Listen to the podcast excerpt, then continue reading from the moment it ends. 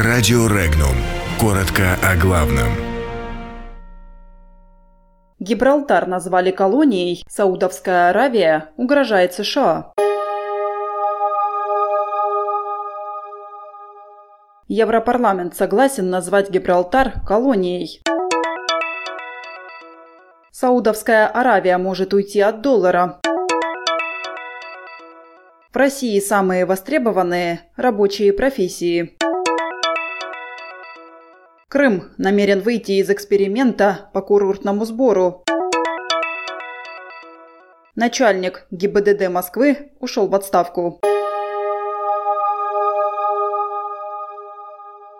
Впервые в истории Европейского Союза Гибралтар был официально назван колонией, пишет испанское издание «Эль Мунда». Европарламент принял пакет законодательных актов, устанавливающий безвизовый режим для британских граждан, которые захотят посетить ЕС после Брексита. Эта мера пользовалась единодушной поддержкой всех политических групп, однако превратилась в поле битвы из-за подстрочного примечания, в котором Гибралтар определялся как колония британской короны.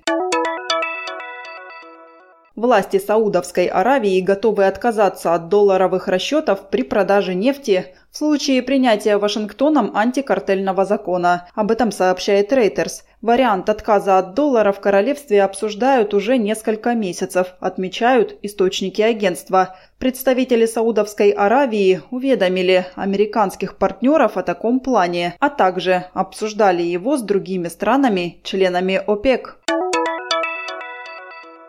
Почти 1 миллион вакансий открыт в сферах производства, строительства, недвижимости и здравоохранения. Связанные с ними профессии самые востребованные в России. Более 425 тысяч вакансий было открыто в марте в сфере производства. В основном производителям нужны специалисты рабочих профессий. По данным Роструда, свободны более 40 тысяч мест, слесарей – более 9 тысяч мест, сварщиков и 8 тысяч мест токарей.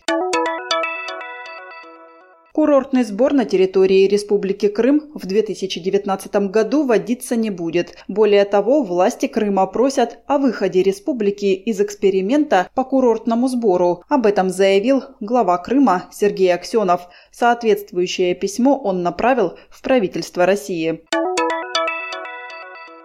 Начальник управления ГИБДД Управления МВД России по Москве Виктор Коваленко написал рапорт об отставке по собственному желанию. Ранее об отставке Коваленко рассказали источники в правоохранительных органах. Они отмечали, что уход главного автоинспектора не связан с ДТП на Можайском шоссе, когда сотрудники инспекции позволили виновнику смертельной аварии покинуть место происшествия. По их словам, проблемы в управлении были давно. Подробности читайте на сайте Regnum.ru.